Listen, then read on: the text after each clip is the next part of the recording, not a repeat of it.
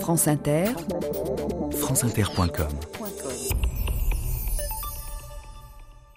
tous les vendredis dans 2000 ans d'histoire, une spéciale présidentielle en partenariat avec Le Monde 2. Aujourd'hui, en effet, l'élection du 10 mai 1981. Cette petite musique, oui, cette petite musique vous annonce que des chiffres sont à l'antenne. Dans quelques instants, la première estimation sur les différents candidats, c'est-à-dire qui est en tête et qui semble être battu.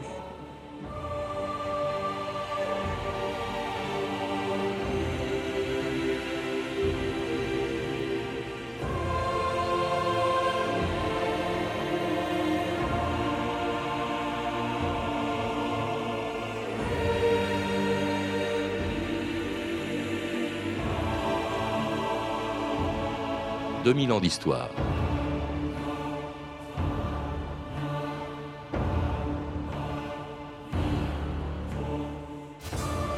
Jamais dans l'histoire de la Ve République, une élection présidentielle n'a autant marqué les Français que celle du 10 mai 1981. Il faut dire que son enjeu était de taille. Après l'échec de François Mitterrand en 1974, la gauche était à nouveau en mesure d'arriver au pouvoir pour la première fois depuis 23 ans. Mais jusqu'à la dernière minute, personne ne savait encore qui, de François Mitterrand ou du président sortant Valéry Giscard d'Estaing, serait élu le 10 mai 1981. Jusqu'à ce qu'à 20h, sur TF1 et France Inter, Jean-Marie Cavada annonce le résultat d'une élection dont tous les Français qui en ont l'âge se souviennent. 20h. 20h. Et ceci constitue une première estimation, mais il y a de bonnes raisons de penser que les chiffres sont assez significatifs. Voilà l'estimation. 20 heures, François Mitterrand aurait obtenu, selon la Sofrèche, 51,7% et Valéry Giscard d'Estaing aurait obtenu 48,3%. Dans cette hypothèse, 51,7%, François Mitterrand deviendrait le nouveau président de la République. Nous allons affiner ces chiffres avant de vous donner le plus rapidement et le plus objectivement qu'il nous sera possible l'information brute.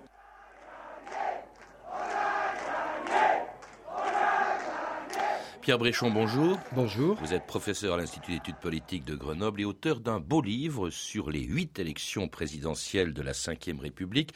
Chacune d'entre elles, vous le rappelez, a réservé des surprises, mais aucune peut-être n'a autant marqué les, les, Français que celle du 10 mai 81, euh, qui pourtant se produisait à une date prévue, contrairement aux deux précédentes. Oui, tout à fait. C'est une euh, des caractéristiques de cette élection de 1981.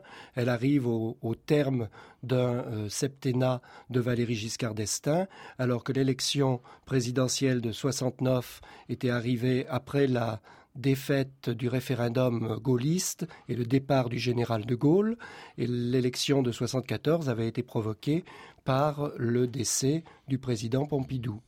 Alors, autre particularité aussi, quand même un contexte un peu particulier par rapport aux précédentes et aux suivantes d'ailleurs. Oui, tout à fait. Euh, notamment, il y a un contexte de, candidature euh, qui, qui, est un contexte de candidature nombreuse et euh, ça reste euh, une élection à candidature nombreuse alors qu'on a changé la règle entre 1974 et 1981. Euh, en 1974, il y avait eu 12 candidats. On avait trouvé qu'un certain nombre de petits candidats n'étaient pas très représentatifs et que ce n'était pas une très bonne organisation de l'élection présidentielle. Et du coup, au lieu de, de demander simplement 100 parrainages venant de 10 départements, la nouvelle règle impose 500 parrainages venant de 30 départements. Malgré euh, euh, ce nombre beaucoup plus élevé de parrainages nécessaires, il y a 10 candidats dont certains sont ce qu'on appelle souvent des petits candidats. Faute de parrainage, quand même, il y a eu Jean-Marie Le Pen et Alain Krivine qui n'ont pas pu se présenter. Oui, tout à fait. Donc des candidats qu'on avait de 74 qui n'ont pas pu se représenter du fait de la nouvelle règle des 500 parrainages. Il y a même eu une candidature fantaisiste euh, qui était prévue, enfin dit-on, je ne sais pas si elle était sérieuse, c'est celle de Coluche, oui, qui se présentait, disait-il, aux érections pestilentielles. Oui, oui, et ça a été une, une non. Il a parfois dit que c'était une non-candidature, une candidature de dérision. Et en tout cas, il a pendant un certain temps eu un certain succès dans les sondages. Il a atteint 10 à 12 à l'automne, au mois de novembre 80, 10 à 12% des suffrages exprimés, avec à la fois des soutiens, je dirais, d'une droite populiste, par exemple du Sidunati, et de l'autre côté des soutiens d'extrême gauche. Mmh. Et puis même de gauche socialiste. Je crois Jacques Attali était venu le voir aussi pour l'encourager dans cette démarche. En tout cas, au total, il ne reste que 10 candidats, dont 6 d'une gauche plus divisée que jamais, avec Huguette Bouchardot pour le PSU, le radical Michel Crépeau, Arlette Laguillet pour Lutte ouvrière, euh, l'écologiste Brice Lalonde qui était plutôt classé à gauche à l'époque, et puis Georges Marchais pour le Parti communiste qui présentait cette fois-ci un candidat, et enfin François Mitterrand, non plus candidat unique de la gauche comme en 1965 ou en 1974, mais candidat d'un parti socialiste qu'il entendait bien mener à la victoire. Quand je dis Vive la République et vive le socialisme Nous sommes entendus. Il y a comme un mouvement dans les esprits. L'espérance prend corps. Et nous pouvons gagner. Et si nous le pouvons, alors nous le devons.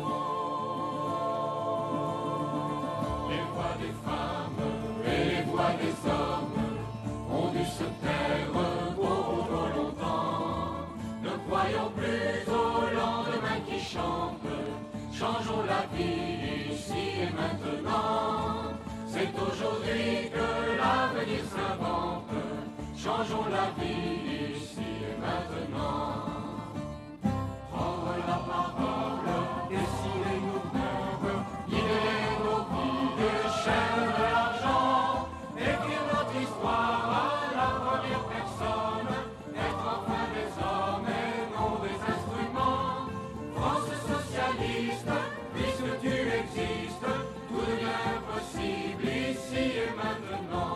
Changer la vie, c'était la chanson du PS depuis 1977, une musique de Mikis Theodorakis sur des paroles d'Herbert Pagani que ne chanteraient peut-être plus aujourd'hui les socialistes. En tout cas, c'était l'époque où on attendait beaucoup de cette élection et de l'élection de François Mitterrand qui se présentait pour la troisième fois à la présidence de la République avec, a priori, Pierre Bréchon, moins de chances qu'en 1974 parce qu'il n'est pas candidat unique de la gauche. Tout à fait, il n'est pas candidat unique de la gauche, puisque en 1974, c'était la belle, époque de l'union de la gauche, après la signature du programme commun de gouvernement. Par contre, il y avait eu échec de l'actualisation de ce programme à l'automne 77. Ça avait probablement entraîné le, l'échec de la gauche aux législatives de 1978 et donc euh, le Parti communiste euh, veut tout à fait avoir son candidat dans cette élection euh, présidentielle et il va donc présenter son secrétaire général Georges Marché comme candidat et il y aura aussi un candidat du mouvement radical de gauche Michel Crépeau. Mmh. Et puis donc Huguette Bouchardot pour et le puis PSU. Huguette Bouchardot pour le euh, PSU et deux candidats d'extrême gauche. Et puis alors, euh, euh, c'est quand même assez curieux parce que même en 65, hein, lorsque à l'époque peu de gens connaissaient encore François Mitterrand, il avait un, candidat. Le, Parti communiste avait dit que son candidat c'était François Mitterrand. Là donc il se retrouve seul avec donc a priori moins de chance et d'autant moins d'ailleurs Pierre Bréchon qu'il est à la tête d'un parti socialiste lui-même profondément divisé. Oui, tout à fait. Donc, euh, euh, il y a un débat très important qui, a, qui est monté à l'intérieur du Parti socialiste entre ce qu'on a appelé une première gauche et une deuxième gauche.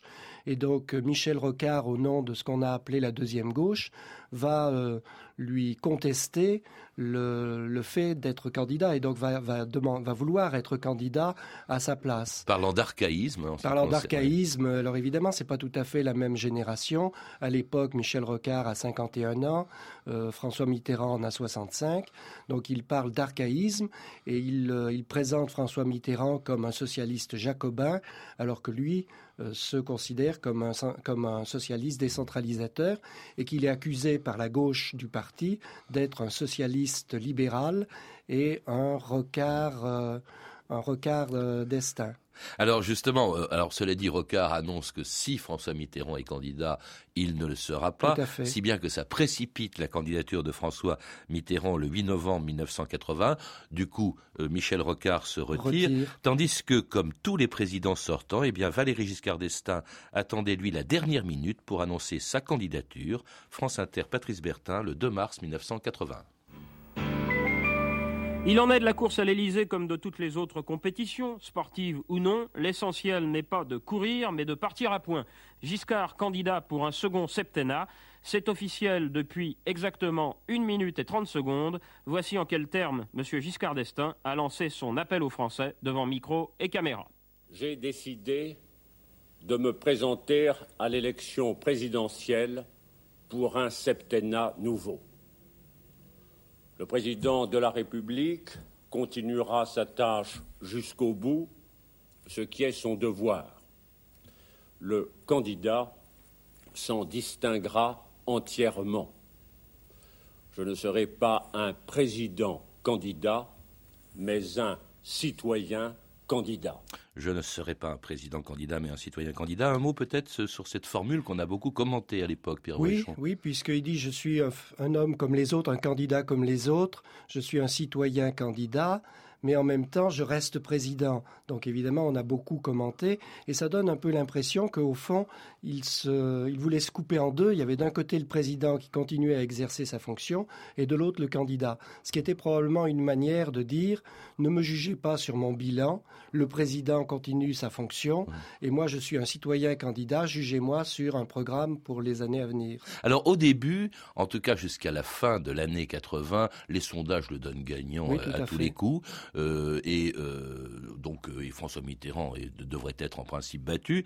Et puis il est donc assez optimiste. Et cela dit, malgré plusieurs handicaps. D'abord, vous l'évoquiez à l'instant, Pierre Bréchon, un bilan qu'il n'aime pas trop rappeler parce que ce bilan économique notamment est évidemment euh, affaibli, euh, éprouvé par le deuxième choc pétrolier. Les années, le septennat Giscard, c'était un septennat de crise économique. Tout à fait, c'est un septennat de, tournant après la fin des Trente glorieuses.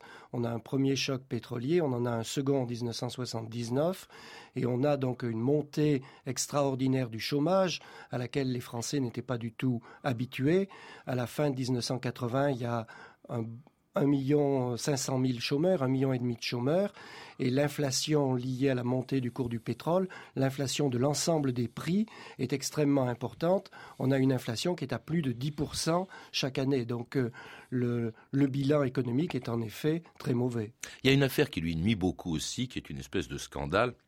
C'est la fameuse affaire des diamants de Bokassa hein, que le président de Centrafrique, ou l'empereur plutôt, lui aurait euh, donné comme ça en cadeau. Oui, tout à fait. Donc cette affaire euh, défraie la chronique et donc euh, l'empereur de, Centrafrique il entretenait beaucoup de, rapports avec un certain nombre de, chefs d'État africains, et notamment avec Bokassa, et donc il aurait bénéficié de, diamants. il y, a, eu un long débat sur l'importance de ces diamants et la valeur de ces diamants, mais en tout cas, ça lui a certainement fait du tort dans l'élection présidentielle. Alors, ce qui lui a fait du tort aussi, c'est que si la gauche, nous l'avons vu, est divisée, Pierre Bréchon, la droite aussi, et notamment la majorité sur laquelle s'appuie euh, la politique de Valéry Giscard d'Estaing et de son Premier ministre Raymond Barre, cette majorité est divisée avec un Jacques Chirac ancien Premier ministre de Valéry Giscard d'Estaing, qui a démissionné en 76 et qui, depuis cinq ans, ne cesse de critiquer la politique de l'Élysée et de Matignon.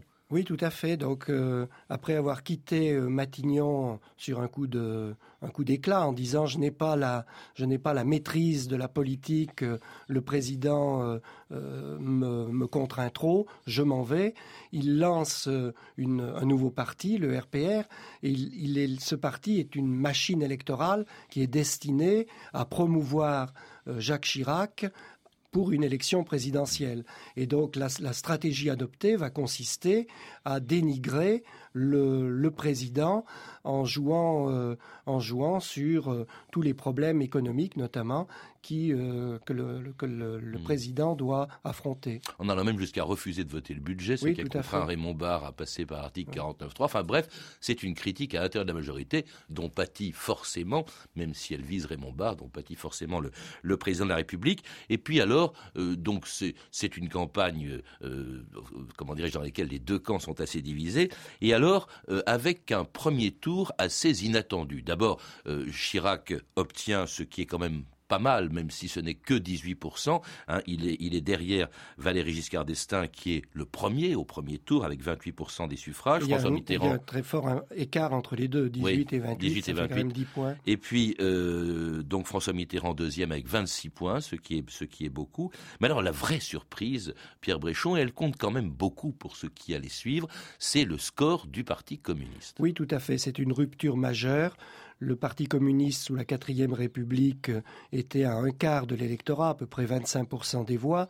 Sous le gaullisme, donc entre 58 et 81, il est entre 20 et 22, 23. Et là, en 81, il y a une chute brutale. Il est à 15,3% le soir du premier tour. Euh, par, par rapport à aujourd'hui, c'est quand même beaucoup plus. Par rapport à aujourd'hui, Hein. c'est beaucoup plus, Ouais. mais par rapport à ses attentes Ouais. et par rapport à, à- Au fond, il y avait une critique forte qui consistait à dire le Parti socialiste, s'il vient au pouvoir, sera euh, pris sera dépendant du Parti communiste. Or, autant un Parti communiste à 20 ou 25 fait peur, autant un Parti communiste à 15 fait beaucoup moins peur. On, on a beaucoup dit aussi que c'était l'affaire de l'Afghanistan quand Georges Marchais, candidat d'ailleurs à la présidentielle, avait dit que le bilan de l'URSS était globalement positif. Oui. Ça avait évidemment beaucoup nuit au Parti communiste, expliqué son, son déclin. En tout cas, tout dépend après le premier tour du report des voix sur les deux candidats qui restent en lice au deuxième tour, de Jacques Chirac, donc qui apporte son soutien, euh, ses voix, euh, des voix de Jacques Chirac qui apporte son soutien à Valéry Giscard d'Estaing, avec aussi peu d'enthousiasme d'ailleurs que Georges Marchais apporte ses voix à François Mitterrand. Jacques Chirac. Le 10 mai, chacun devra voter selon sa conscience. À titre personnel et dans la ligne de l'action politique que j'ai toujours menée en faveur d'un certain type de société, je ne puis que voter pour M. Giscard d'Estaing. Mais si je faisais confiance à François Mitterrand et aux socialistes, je ne serais pas membre du Parti communiste et je ne serais pas candidat du Parti communiste. Bah, vous appelez à fais- voter Mais pour vous lui. appelez à voter pour lui, il faut être logique. Mais non, je fais confiance, je fais confiance d'abord à mon En parti. ce moment, à partir du moment où vous appelez à voter pour lui, bah, que vous le vouliez ou non, vous roulez pour lui. Alain Duhamel, vous m'avez déjà vu rouler gratuitement, moi Et c'était Georges Marchais entre les deux tours, hein, euh, ne roulant pas gratuitement, en effet, parce que quand il apporte ses voix euh, du premier tour à François Mitterrand, il le fait sous condition, Pierre Bréchon. Oui, il le fait sous condition, mais il n'a pas vraiment le choix, en fait. Il le fait sous condition, mais il ne peut pas ne pas se, ne pas se, désister. L'électorat communiste ne comprendrait pas. Donc, euh, il se désiste et simplement, il essaie de faire monter un peu les enchères. Et l'humanité va beaucoup insister dans l'entre-deux tours pour dire il, faut, il faudra qu'il y ait beaucoup de ministres communistes dans ce Voilà, c'est ça les gouvernement. conditions, ce sont Oui, les ministres, oui, oui. les ministres communistes. Alors on a entendu Georges Marchais, mais on a entendu Jacques Chirac. Alors là, le soutien est plus que timide. Ah, il est plus que timide, oui, puisque... à titre personnel, À titre je ne peux que je ne peux que voter pour Valéry Giscard d'Estaing parce que euh, l'arrivée de François Mitterrand au pouvoir ferait courir trop de, de risques à la France. Donc personnellement, je vote, mais chacun de mes électeurs fait ce qu'il veut. Mm. Donc c'est vraiment effectivement extrêmement timide. Oui, ça veut dire que vous pouvez ne pas voter pour Valéry Giscard d'Estaing. Moi, je le fais uniquement à titre personnel. En tout cas, tout dépend évidemment euh, aussi d'un exercice devenu traditionnel entre les deux tours, le fameux duel télévisé entre les deux candidats. En 1974, ce duel avait profité à Valéry Giscard d'Estaing. En 1981, c'est le contraire qui se produit grâce à une réplique assassine de François Mitterrand répondant à Valéry Giscard d'Estaing. Vous gérez le ministère de la Parole, ceci depuis 1965 ou depuis euh, 1974. Moi, j'ai géré la France. Donc, euh, ne recherchons pas les citations euh, du passé dans lesquelles vous vous complaisez. Je n'aurais pas la cruauté de vous relire ce que vous disiez quand vous appeliez à la réalisation du programme commun avant 1978. Lorsque vous opposiez la Constitution de 1958, dont vous cherchez à être maintenant le président de la République. Donc ceci, c'est le passé. Nous devons éclairer les Français sur ce que nous allons faire, nos choix pour l'avenir. J'ai proposé un, problème, un programme pour l'emploi, critiquez-le. Mais nous ne jouons pas à ce petit jeu des citations. Vous ne voulez pas parler du passé, je comprends bien, naturellement. Euh, et vous avez tendance un peu à reprendre le refrain d'il y a sept ans, l'homme du passé. C'est quand même ennuyeux que dans l'intervalle, vous soyez devenu, vous, l'homme du passif. Cela gêne un peu votre démonstration d'aujourd'hui. Oui, alors l'homme du passif, ça c'est une phrase que tout le monde a retenue, parce d'autant plus que ces duels télévisés, ils attirent un monde considérable, Pierre Bréchon. Oui, à peu près 25 millions de téléspectateurs pour ce débat télévisé de l'entre-deux tours. Et donc, euh, en effet, les, petites phrases restent, restent célèbres. Et donc, vous êtes devenu l'homme du passif. C'est une, euh, ça résume au fond l'attitude de, de François Mitterrand qui va qui va donc euh, contester Valéry Giscard d'Estaing sur son bilan tout au long de, l'émission. Et, sur son terrain, parce que Valéry Giscard d'Estaing était un homme redoutable à la télévision. Nous avons évoqué la semaine dernière l'élection de 74 avec cette fameuse phrase "Vous n'avez pas le monopole du cœur". On dit que c'est Giscard en 74 qui l'avait emporté. Là, vraiment, euh, on a dit que c'était équilibré. Beaucoup ont dit que c'était François Mitterrand qui l'avait oui, c'est très difficile de connaître euh, l'effet de, de ces débats sur les sur les électeurs. Dans un sondage il y a 8% des gens interrogés qui avaient dit que le débat avait compté dans leur détermination. Mais évidemment, ça va dans tous les sens. Il y a eu aussi, on avait prévenu François Mitterrand, on a dit attention, Valéry Giscard d'Estaing va sûrement vous tendre un piège. Effectivement, euh, Valéry Giscard d'Estaing lui demande, comme ça, brûle pour point, quel est le cours du marque. Et à ce moment-là, euh, en ce moment, et à ce moment-là, François Mitterrand euh, semble ne pas le savoir. Il dit, vous n'êtes pas mon professeur, je ne suis pas votre élève. Tout le monde se dit, il ne sait pas, il connaît pas le cours du marque, et hop, François Mitterrand le sort comme ça, et sort même le cours du marque en 74 et en 81. Ça, c'était une préparation, c'est quand même assez important. Cette campagne, d'ailleurs, si au premier tour, elle n'a pas été très virulente, très violente, euh, entre les deux tours, elle a été quand même très dure. Oui, elle est très dure parce que les enjeux sont très importants. Tout le monde sent que euh, la majorité peut basculer, que François Mitterrand peut être élu.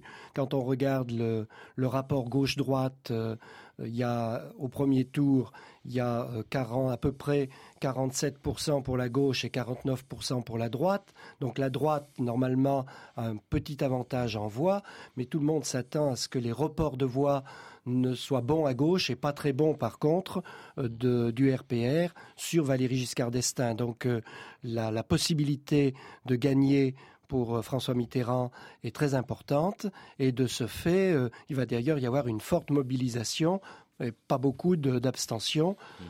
Et puis des coups bas, hein, François. Des coups bas, euh. Giscard d'Estaing, euh, comment dirais-je, remettant en cause le passé de résistant de François Mitterrand. Lui-même, Valéry Giscard d'Estaing, sur les affiches, parce que votre livre est très très bien illustré. On voit toutes les affiches de l'époque et tous les, les, grands débats, meetings de l'époque. Mais sur une affiche, on voit sur les yeux de Valéry Giscard d'Estaing des diamants qui sont collés. On a beaucoup dit que c'était parfois quelques gaullistes. Il y a eu un appel de Philippe de Chartres, euh, c'était le 27 avril, je crois, qui rappelait aux gaullistes, dont il fait partie, que en 1969, Giscard ayant fait voter non au référendum qui avait provoqué le départ du général de Gaulle, les gaullistes devaient voter pour François Mitterrand et contre Giscard. Hein, ce qui, oui, il semble y avoir, des, y avoir eu des appels en ce sens, en effet. Alors, si bien que François Mitterrand, si François Mitterrand a pu bénéficier pratiquement, vous le dites, de toutes les voix de la gauche au premier tour, eh bien, Valéry Giscard d'Estaing, en revanche, a perdu un million de voix de gaullistes, ce qui explique la victoire de François Mitterrand le 10 mai 1981,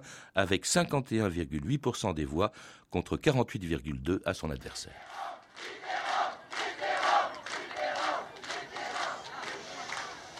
Les résultats qui me sont communiqués à l'heure où je m'exprime annoncent que les Françaises et les Français ont choisi le changement que je leur proposais. Je mesure le poids de l'histoire. Des centaines de millions d'hommes sur la Terre sauront ce soir que la France est prête à leur parler le langage qu'ils ont appris à aimer d'elle. Tout de suite, la Bastille en direct à Paris où les dirigeants du Parti Socialiste avaient appelé à une manifestation que voici? Au pas de la colonne de juillet où je me trouve, il y a ici à peu près environ déjà 10 000 personnes, mais le boulevard Beaumarchais et le boulevard Richard Lenoir sont noirs de monde. C'est la première fois que je vois Paris comme ça. les gens qui se parlent, qui se sourient, qui, qui s'embrassent, bon bêtement, il y a de la viande saoule, mais euh, on a envie de penser, enfin, euh, moi j'ai pas connu, mais au Paris de 36, enfin, aux vieilles images, aux vieilles chansons populaires, à, la vraie fête. J'ai voté Mitterrand sans, sans regret, euh, sincèrement, euh, mais je pense qu'ils tous, ils ont, ils ont dit à Mitterrand, t'as ta chance, la, la rate pas. Regarde, on a envie de se parler, de s'aimer, de se toucher et de tout recommencer.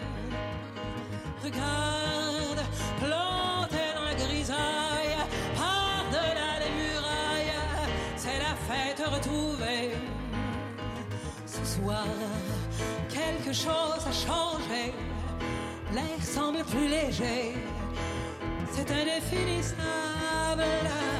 Regarde, au ciel de notre histoire, une rose à nos mémoires dessine le mot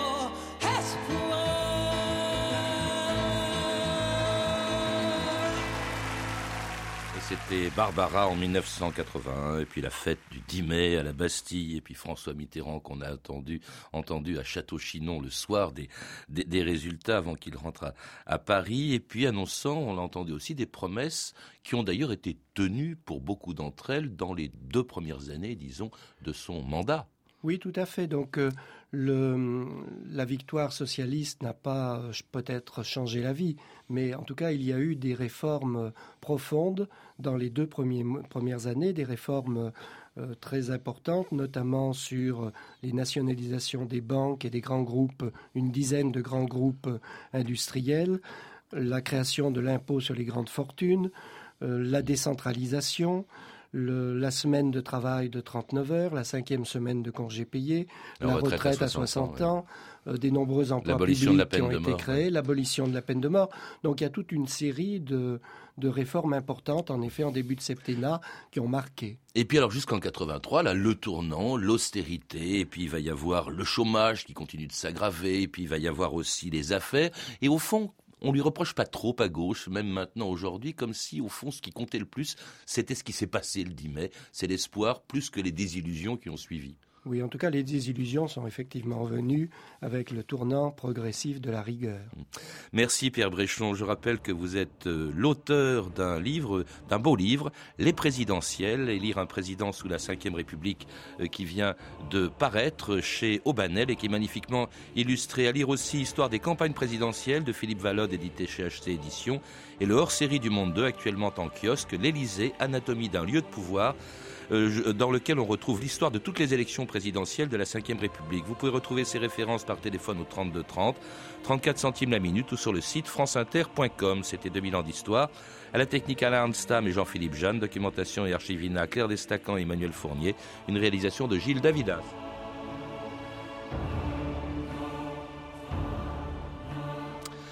La semaine prochaine, lundi, le sport sous l'occupation, mardi, la renaissance italienne, mercredi, Ponce Pilate, jeudi, une histoire des supermarchés et enfin vendredi, la suite de notre série spéciale présidentielle en partenariat avec le Monde dehors série consacrée à l'Elysée, l'élection présidentielle de 2002. Bonne fin de semaine à tous et à lundi.